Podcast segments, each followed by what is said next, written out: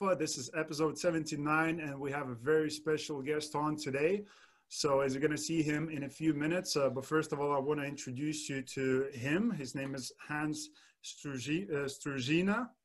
Uh, uh, I said I'm not going to mess it up, so I hope I didn't. Close, right? So he's he accomplished so many different things. Uh, I don't even know where to start, but he was uh, part of the Team USA Olympian. Uh, so that's that. Luxury realtor in San Francisco Bay Area, realtor partner for Wall Street Jur- uh, Journal uh, top 100 team, sales volume ranking in the top 1.5% of ag- agents locally, multifamily real estate investor, hosts of uh, another way to play podcast. So make sure you go and find that on, on iTunes. I'm sure it's there. And co-founder of Streamlined Podcasts. Uh, so again, he mentioned a few things that uh, he speaks out uh, on the topics uh, when it comes to the podcast. So we're gonna cover those and probably some the, from your bio. But first of all, Hans, I just want to say big thank you and uh, you know for being on the show today. I appreciate it. Yeah, man, absolutely. I appreciate you reaching out. Uh, really excited to be here. So thank you. So it's Stru- Struzina. You got it. Awesome, awesome. That's, it's very important, man. Like surname. So listen, um, where so where do we start? I mean, because uh, like I don't know where your start of the journey started for you. Was it first the real estate? Was it the you know the the fitness? The you, when you become a professional athlete? So like what what yeah. started for you first? Well, I appreciate you calling me a professional athlete because I I think of myself as professional athlete, but I didn't get paid. So makes it hard to be professional when you're not getting paid anything, right? Um, yeah, man. I I guess it all started really with my getting into rowing because without that, I wouldn't be in a lot of the situations I'm in now. But um, you know, rowing uh, as as many people can imagine is a very fringe sport. It's a prep sport. It's not a common uh, activity to get into um, just in general. And so uh, we i grew up in the seattle washington area pacific northwest and and one defining characteristic of the northwest is that it rains a lot but as a result there's also a lot of water around. So there's lakes pretty much everywhere and they're very visible um, when you're just driving to and from wherever. So you see you physically see the sport of rowing a lot more in that uh, geography than you would uh, really anywhere else in the country. So it was always a thing that was around people knew it people knew of the university of washington's rowing team has a really strong uh, rowing history so we got into it as a family uh, let's see one summer, I think it was 2003, just as a family activity to try and do. Um, and long story short, it was pretty fun. We took some lessons and I joined the rec team, which was like a three week chunk of the summer um, that culminated in a race. I was enjoying it. I was late to grow. So I really honestly was probably one of the smaller kids. And I wasn't really into playing basketball and football and all that other stuff anymore. Um, mostly because I I got outgrown by everybody else. So it was a it was a tough um, contact sport to be the smaller person. So I, I tried rowing in the fall. Found out that I had a pretty decent knack for it. Had some good scores and some good success fairly early, although I wasn't in love with it until almost a first full year into the sport um, when I when I got into some of the spring and summer racing stuff. And when I hit those, I was I was hooked. It just something about the two cat 2000 meter race being in a in a boat with a bunch of other people you know eight or four other people uh, and just the exertion the teamwork all that stuff really just clicked for me. And and from there i just i just kept going with it. Awesome awesome. That that's a that's a fun thing because i used to do rowing as well for a little bit. I remember back in the school days uh, i just grabbed a few of my schoolmates and was like hey let's go and try this thing out. And yeah, the, the coach was like, "You're you're the strong guy. Go in the middle." So yeah, exactly. It, it, it, was fun. It was fun. Good fun, definitely.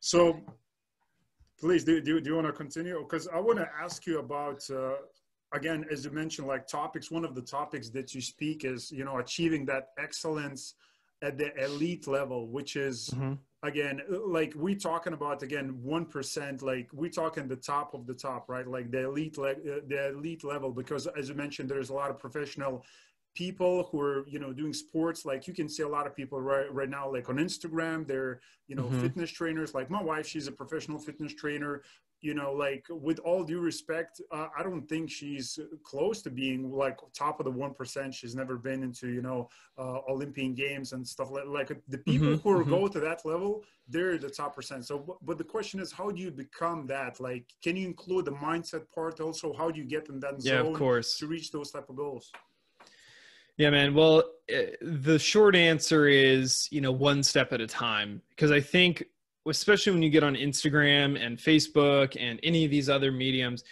it's really easy to get intimidated by titles and by status and by success. Because, I mean, frankly, let's be real, we all put our best foot forward on our podcasts, on our social media accounts, even when we're just going out to, to be social out in the world. It's all roses and wonderful um, and and oftentimes you what you're looking at is the result of it especially like in my case is a 12 year rowing career like you say olympian.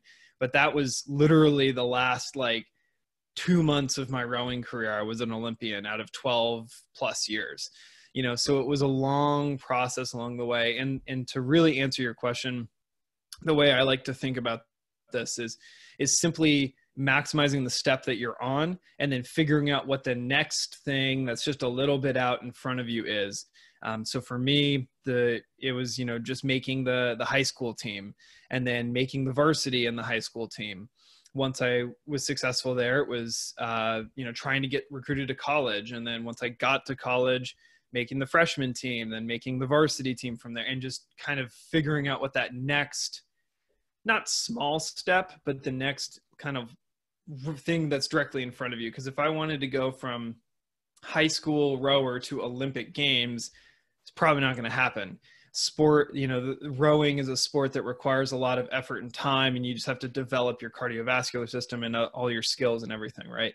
So, so that's really the way that I broke that down. And then once I retired from sport, that's simply what I put into practice in my in my professional career. Is like, okay, what is the next thing that's in front of me you know making your first sale when you get into real estate making um you know then it's like okay what if we can make a sale a month?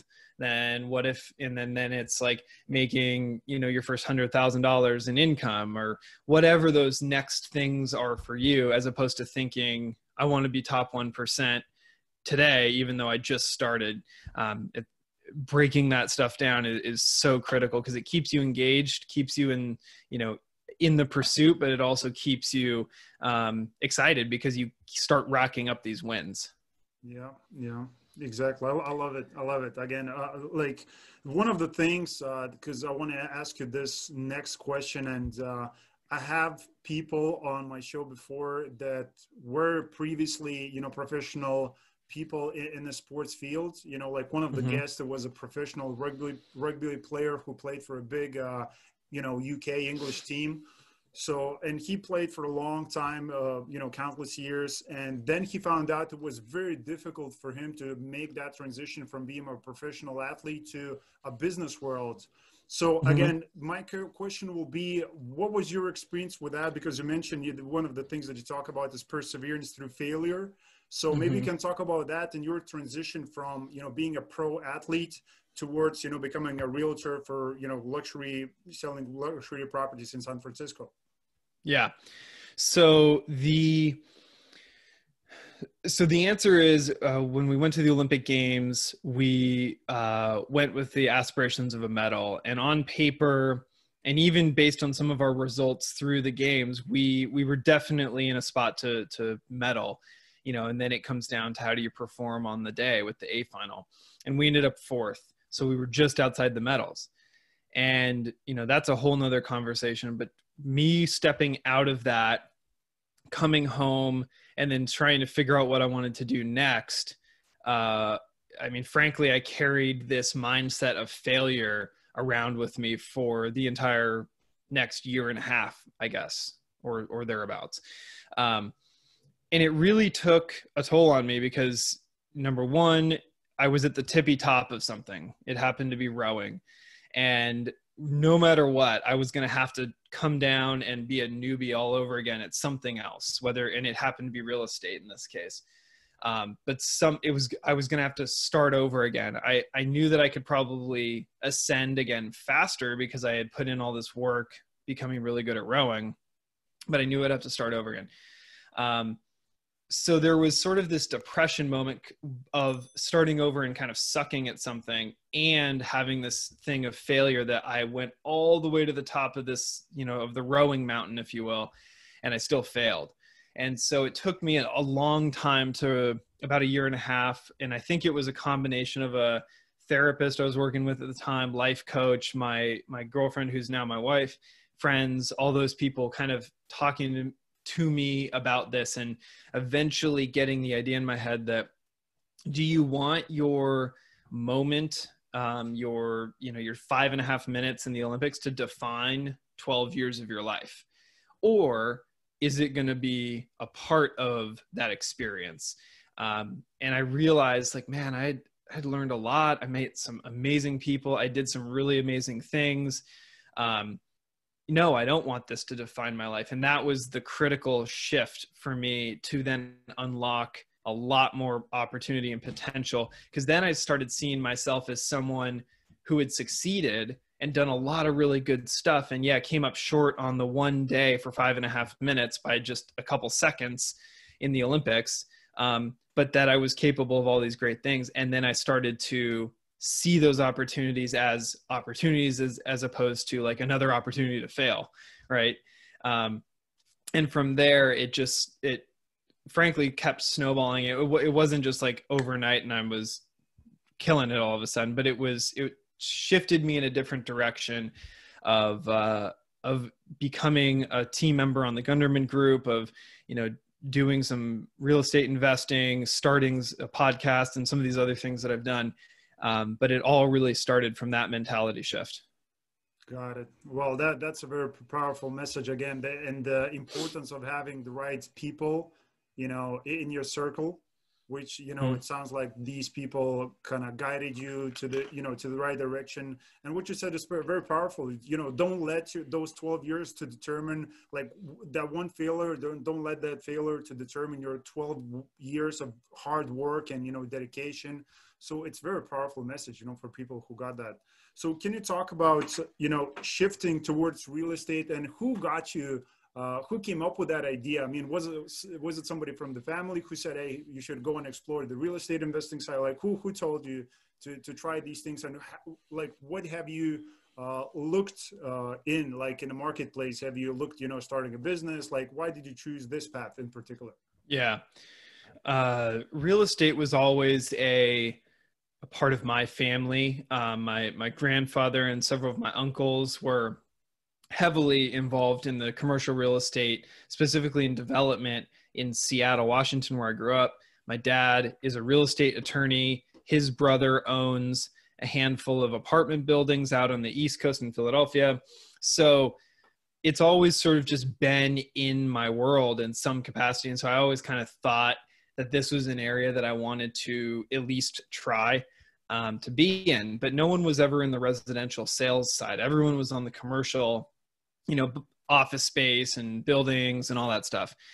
So when I got out of, uh, when I came back from Rio, I thought, I know I'm going to go into real estate somewhere. I, I know I need to get my license and do all these sorts of things because this is definitely a career path I want to try. Um, and honestly, I thought about and I and I had an opportunity to go into a small uh, commercial brokerage run by a couple of rowers who I was very good friends with. They were older than me, but um, and I tried that for a week or two, and I just it was I wasn't ready to go sit in an office, dress up, and um, kind of do a more formal nine to five thing. And so I actually had an opportunity uh, in parallel with this to go to my um, actually had a, a friend in San Diego who was basically our Airbnb host when we'd go for training trips. Who they uh, he's a real estate agent, his wife is a real estate agent. They were flipping houses and selling houses, had a pretty good lifestyle. And so I said, hey, you know, what do you do? And how do you do this and and they brought me down talked to me about their business model and basically made me an offer to to start uh, selling real estate with their model and their back end but i would just be up here and they would be in san diego so i was doing it all remote and it seemed really flexible it seemed an opportunity that i could get into real estate give it a shot potentially make some money you know see if i really liked this and then also if i wanted to go back and train could do that ultimately I didn't go back and train and I kept rolling with the real estate stuff. So, um, but that's kind of a long answer to your short question on, on how I got into it. Yeah, no, that is awesome. That is a great story also. Uh, listen, the question that I want to ask again, there's maybe some people who are watching this episode and they're maybe they're currently in a similar situations as you've been. Uh, maybe they're a professional athlete maybe they did something with the fitness whatever that might be in, in sports industry right? And now they're looking to transition due to the covid or whatever reasons that might be. So right. how did you apply it, you know like when it comes to the mindset and you know like your work ethic all these things that you had crafted in all these 12 years what did you apply for for the business when you started to work as a realtor to become that one and a half percent of the of the local uh, you know realtors?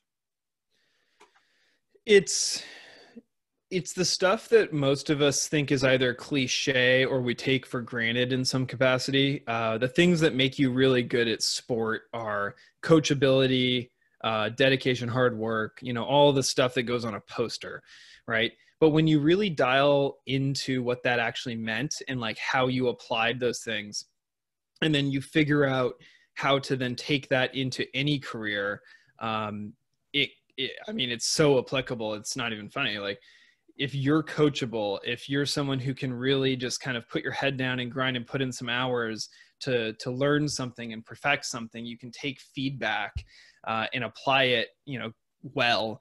If you can um, you know show up before anyone else and after anyone else follow up do all those sorts of things like it's just what you did at practice. It's just you're doing it at a different in a different uh, arena. Like seriously just taking those very basic things that you know from your sport and just applying it to this new skill that you're trying to learn whether it's sales or real estate or whatever um, because frankly nothing is that complicated uh, in sort of that sales real estate world it's us, it's people, it's our mindset that really tries to complicate it. Um, so if you can take take that and and try and figure out how you can apply that and what that looks like into your new world coupled with trying to get a mentor of some kind whether it's someone you work for directly or just someone who you talk to you know once a week once a month to sort of be your coach if you will um, it's you're just playing a different sport all of a sudden Mm, got it. Yeah, the importance of mentorship as as one of the things that you're always discussing in a podcast, which is you know is, is very important. Having somebody close to you because like uh, you you know and you know that more than me you know because you've been doing a professional you know sport for 12 years which is intense coaching. That's what you get mm-hmm. because i used to do athletics different sports myself so i do understand the impact. And it doesn't matter if it's sports it's business you know everybody who is great at what they do everybody has a coach. So having that you know and uh, as, as you said you know the the being coachable is is so so important so that is awesome totally. so i want to ask you a question you came across uh, multifamily investing so the question will be how did you mm-hmm. came across multifamily real estate well uh, and how did you decide to invest out of the state? Well, I guess for me, it's obvious reason because you know San Francisco is just way too overpriced. But maybe you can tell the yeah, story yeah. in a better way. Yeah. So uh, I again, the real estate thing always was in my in my head, and I and I always knew that I wanted to to own rental properties and to try that out as an investing strategy and a wealth building strategy. Um, so I spent a lot of time when I was training listening to podcasts, you know, in between when I was driving to and from practice or when I, I was working for a lot of it. So I'd be driving to and from sales calls. I'd listen to Bigger Pockets and some other real estate podcasts um, in an effort to try and understand the basics. And so, you know, over a handful of years and reading books and listening to podcasts, just started to understand this at a very basic level. And so once I was done competing and rowing you know full time i found myself in an in an area in a way that i could you know start to actually do this full time um, and then obviously you need to have some income and have some have some money to to put into it in one way or another. So once my wife and i uh, because she's also an olympic athlete uh, kind of wow. built up our our uh, our income and our and some money that we could invest we got serious about okay what market? And we of course wanted to start locally and we decided we wanted cash flow. And this is what i talk about to anyone who's thinking about starting in uh, real estate is figure out what your what your goal is. What does it what end does it need to meet? What is it going to serve for you? Um, and we decided we wanted residual income. So for us uh, we needed to start writing underwriting properties to look at like what's all the expenses uh, what's the income and how much is going to leave at the end. And we had a number in mind that we wanted to hit and we looked at i don't know 30 40 50 properties here locally that we could drive to and, and nothing was making sense except for in the really really rough neighborhoods so we didn't want to do that then we went a little farther out to sacramento about an hour and a half away so we started to see some stuff that was okay but not totally lighting us up then we are like, okay, well, if we're just going to be that far out, like, why don't we look at some other markets? So we were looking actually at Kansas City. We decided that we would eat up half a year's cash flow just flying out there. And so financially, that was silly. And long story short, we we were like, where do we go anyways that has a good market near it or in it that we can invest in? And we decided, I'm from Seattle.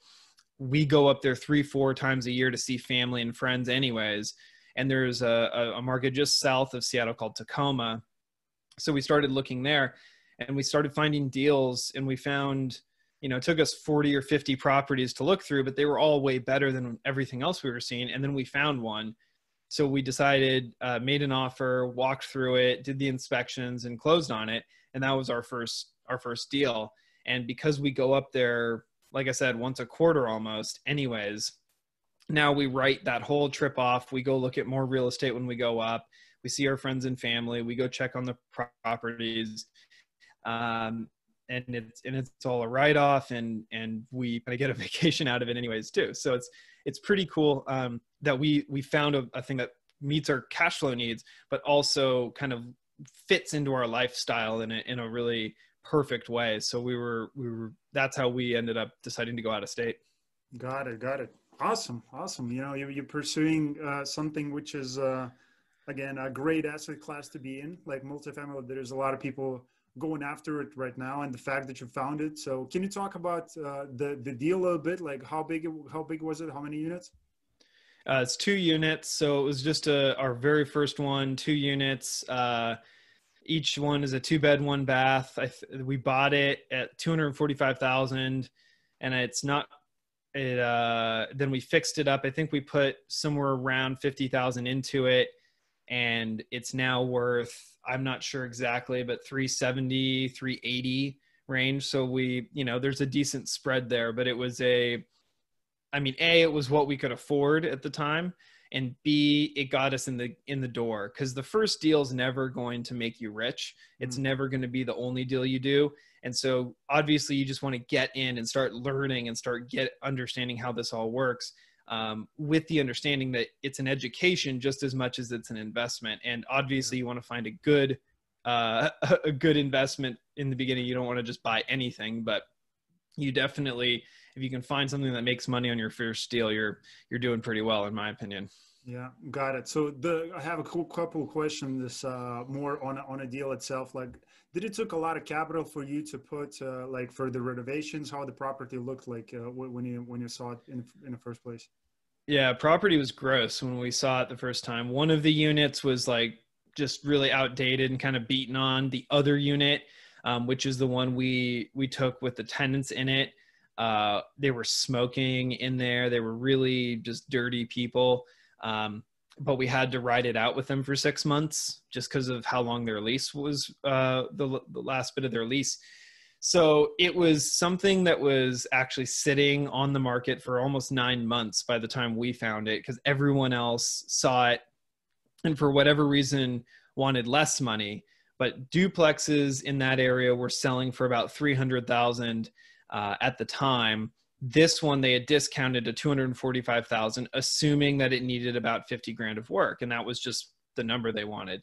Mm-hmm. Like, yeah, that makes sense. We can handle that. And so we ran all of our numbers, and um, it was about right. It was about 50,000 that we needed to put into this thing, and the biggest mindset shift that we had because I was always thinking because I was doing some flips at that time, flipping houses, and I was thinking you need to do it all at once as quickly as possible. And our agent um, said, you know, you can do this over like three or four stages. You don't have to do it all at once, 100%. And uh, when we made that realization, um, we are like, okay, right now we can do one unit. We get a new tenant in there. Then we, in six months, do the next unit, and that that keeps our cash flow or our cash outlay reasonable as well as uh, keeps um, keeps the property moving, keeps it occupied, and then uh, ultimately gets us in about a year to where we want to be cash flow wise. How do you manage uh, tenants, uh, you know, while having a, a long distance property at the same time? Yeah, so we have been fortunate enough to find people oftentimes who have actually been our tenants who are handy and can handle some of the little things like getting the keys turned over and you know letting people in and going and assessing little fixes here and there. So we've we've always made sure we have someone we can trust who's on the ground um, who's physically there.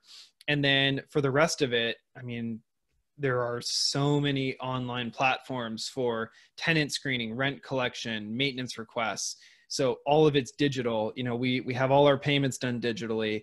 And um, it's really easy with the with the amount of software that's out there uh, that it, I mean, gosh, it's it's sort of silly to to not have to manage your your rentals. And I think at a, a certain point you should manage your own just to know what you're doing and know what it's like.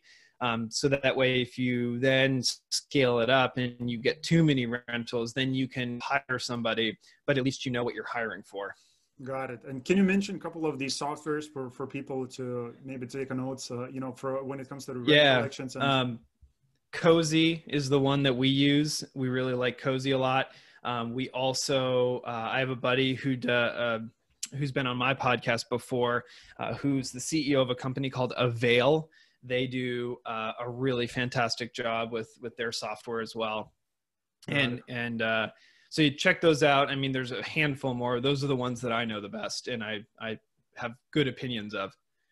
Got it. Awesome. So, and the, and the last question on a, on a deal, what what is the current NOI on the property? Like, how much is it generating income?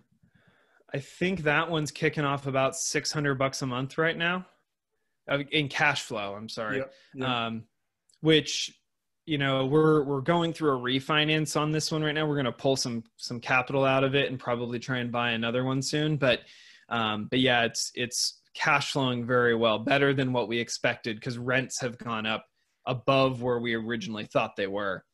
And um a quick quick tip that we have found for for finding tenants and, and adding just a little bit of extra income that's easy is allowing pets.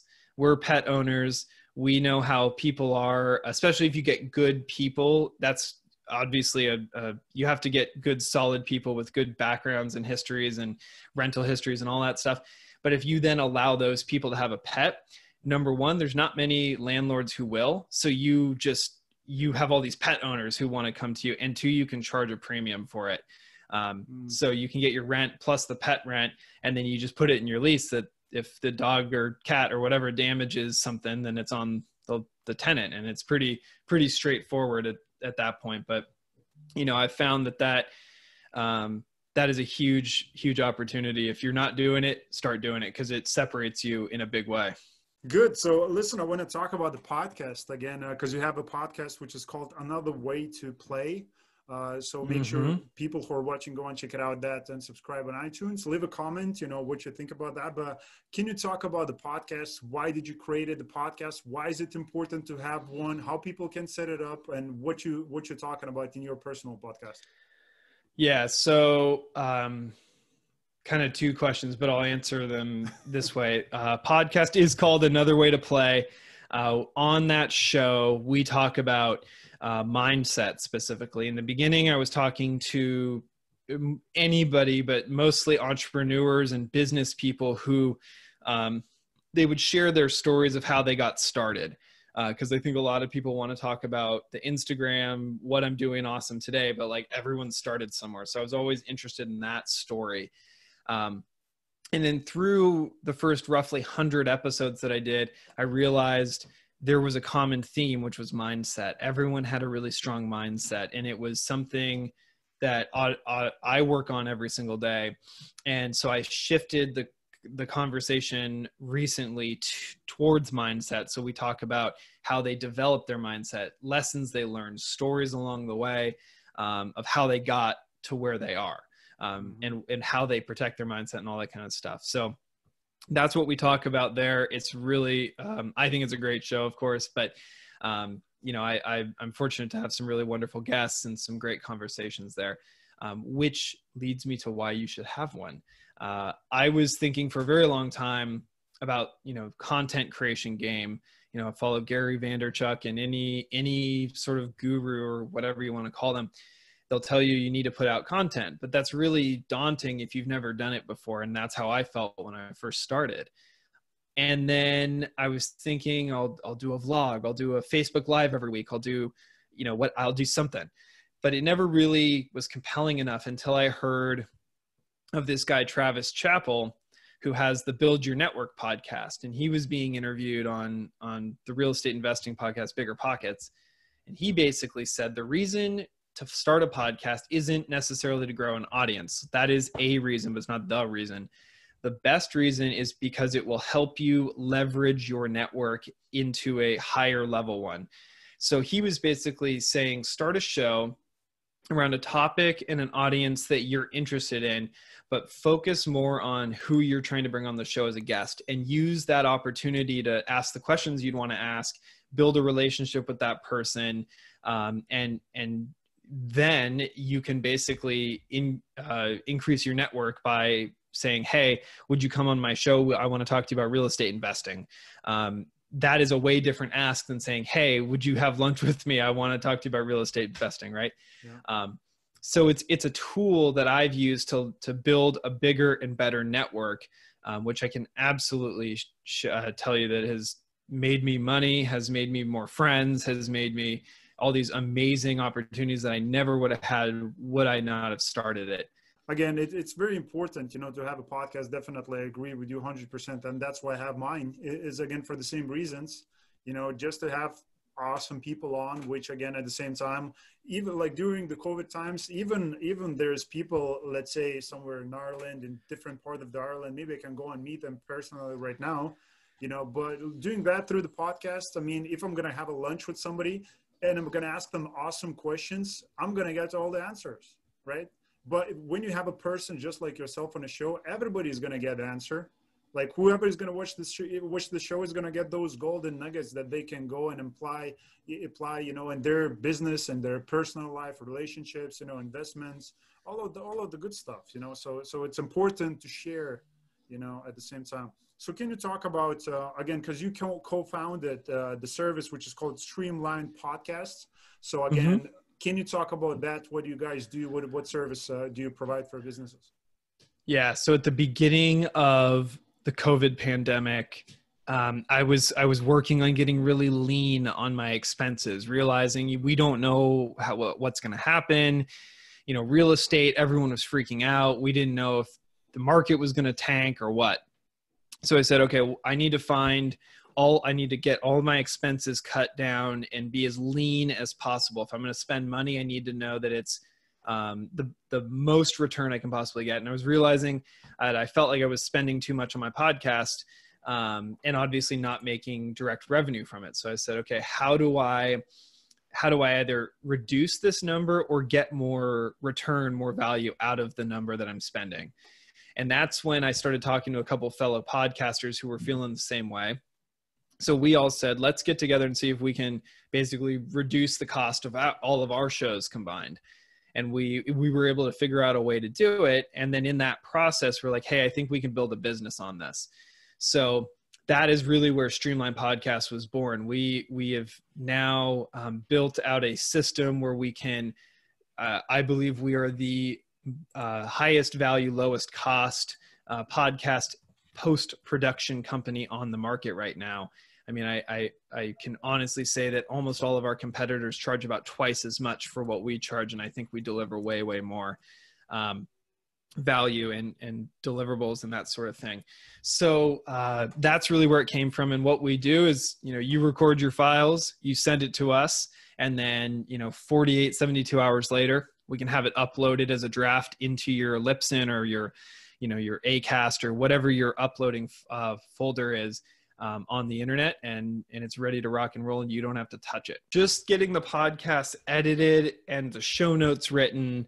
You know i was spending at least 500 bucks a month to to produce the show which you know isn't isn't a ton admittedly but i was again thinking like there's got to be a way to really you know supercharge this. And so now and then i said can we do this for like a hundred bucks a month? And how how do we do it if we can? And that's that's ultimately where where streamline was born. And and now we we have really driven the cost of post production down significantly. We don't do video yet. Um, that is the next thing we're going to tackle. But we wanted to build uh, the capability of handling you know hundreds and hundreds of shows every week um, just for the podcast. And then once once uh, we think we're very close to having that pretty much perfected um, now uh, at that point we're going to be able to get into you know video production and um, you know social media graphics. So w- that's all stuff that we're we're actively working on now. What do you have set for yourself for you know this year? Because it's still not over you know? I think mm-hmm. this year brought even though the covid the, all these problems are here they brought some new opportunities at the same time. So, what do you have for for, for yourself set for this year and for the upcoming year? Can you share some of that? Well, a couple of things, especially once the uh, pandemic hit. Um, I was listening a lot to uh, to Gary Keller. He has a really great podcast, which he doesn't release all the time, but they release you know three four episodes at a time, um, several times a year. It's called uh, Think Like a CEO and one of the things he kept talking about, especially for real estate agents, was being digitally based and physically enhanced. Whereas most businesses, you know, forget real estate, just businesses are physically based and digitally enhanced. So he said, now that we're all stuck inside, how can you deliver your service or your product digitally and then have a physical enhancement? Um, for real estate agents, we were all about open houses. And and that was a, a a big part of our business for a long time. Like that's how you got a lot of your clients. That's how you got to meet new new people out in the world. Um, that's gone obviously now that covid's up. So how do we go find people? How do we get our message out? How do we advertise properties? All that sort of stuff um, and it really forced me to start getting digital. So I started a YouTube channel. I, I doubled down on the podcast. I started a bi-weekly newsletter. I started really getting serious about my social media presence and growing that and providing valuable content as well as just you know my brand and putting myself out there more. Um, and so business goals you know that that was a huge one it's getting digitally based in a in a very physical world which is real estate um, and and I've committed to that for this year, and I'm going to continue to do that into uh, in perpetuity, frankly. Um, but as far as like my actual goals, you know, we it was a goal of ours to buy a, a, property a year, and we're on on track for that. We've we've bought one one property a year. Um, and then as far as my my real estate goals, I have done quite well in the in the world of COVID.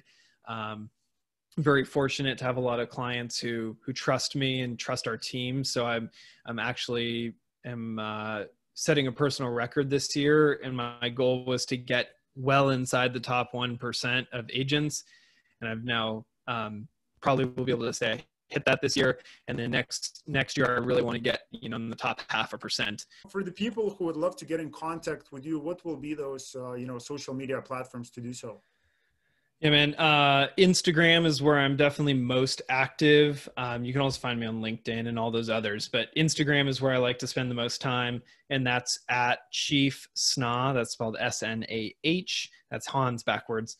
And then my website, of course, is hansstruzyna.com.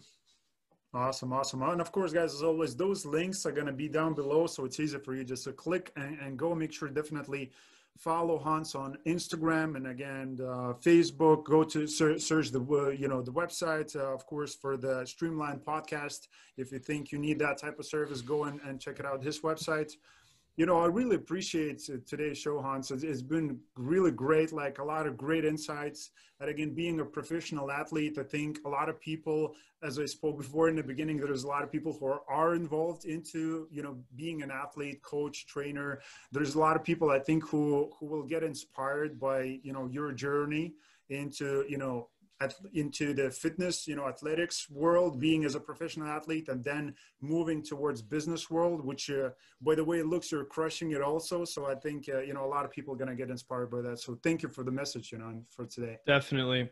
And, you know, just cap it off, like you see someone like myself who's got this crazy resume and stuff.